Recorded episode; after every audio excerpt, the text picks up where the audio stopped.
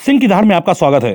दोस्तों, उत्तर प्रदेश के मुख्यमंत्री योगी आदित्यनाथ ने सपा अध्यक्ष और पूर्व सीएम अखिलेश यादव को गंभीर बीमारियों से जूझ रहे मरीजों की मुख्यमंत्री विवेकाधीन कोष से मदद के मामले में बुरी तरीके से पटकनी दे दी है।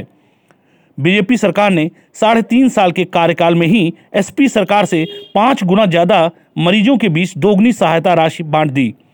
पाँच साल चली समाजवादी पार्टी सरकार के कार्यकाल में, अखिलेश यादव ने दस हज़ार चार सौ इकतीस लोगों की मदद में चार सौ सैंतालीस करोड़ चौरासी लाख रुपए दिए, जबकि सीएम योगी ने महज छत्तीस महीने के कार्यकाल में ही अट्ठावन हज़ार एक सौ अठहत्तर लोगों को आठ सौ छियासी करोड़ सैंतीस लाख की सहायता दी है। इस तरह मुख्यमंत्री योगी आदित्यनाथ यूपी की पिछली सरकारों और मुख्यमंत्रियों की तुलना में जरूरतमंदों, गरीबों और गंभीर रोगियों की चिकित्सा के लिए आर्थिक मदद करने में नंबर वन सीएम बन गए हैं।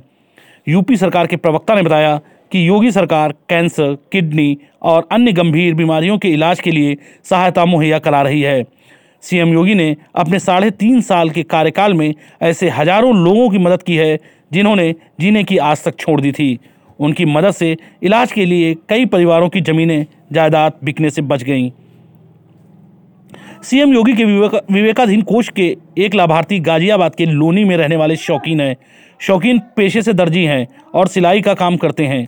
सिलाई के काम से शौकीन उतना ही कमाते हैं जिससे घर में दाल रोटी का इंतज़ाम हो जाए। ऐसे हालात में उनके पंद्रह साल के बेटे को कैंसर हो गया। कैंसर का इलाज लंबा चलता है। उनके बेटे का इलाज भी चौदह महीने तक चला।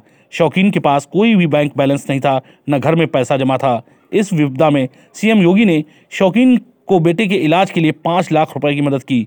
शौकीन कहते हैं कि अगर सीएम योगी ये सहायता नहीं मिलती तो उन्हें बेटे के इलाज के लिए अपना घर बेचना पड़ता। इटावा के सिलेश पाल भी यूपी मुख्यमंत्री विवेकाधीन कोष के एक लाभार्थी हैं। सिलेश के छोटे भाई की किडनी खराब हो गई थी और उसे ट्रांसप्लांट की ज़रूरत थी। मरीज़ की डायलिसिस चल रही थी, जिस पर बहुत पैसा खर्चा हो चुका था। ट्रांसप्लांट के लिए ज़रूरी पैसे की ज़रूरत थी, लेकिन उसका इंतज़ाम नहीं हो पा रहा था। इस बीच मुख्यमंत्री की तरफ़ से सिलेश को भाई के इलाज के लिए पाँच लाख रुपए का सहयोग मिला। जनवरी में सिलेश के भाई की किडनी का ट्रांसप्लांट होगा। सिलेश कहते हैं कि हमारा पूरा परिवार सीएम योगी का आजीवन कर्जदार रहेगा।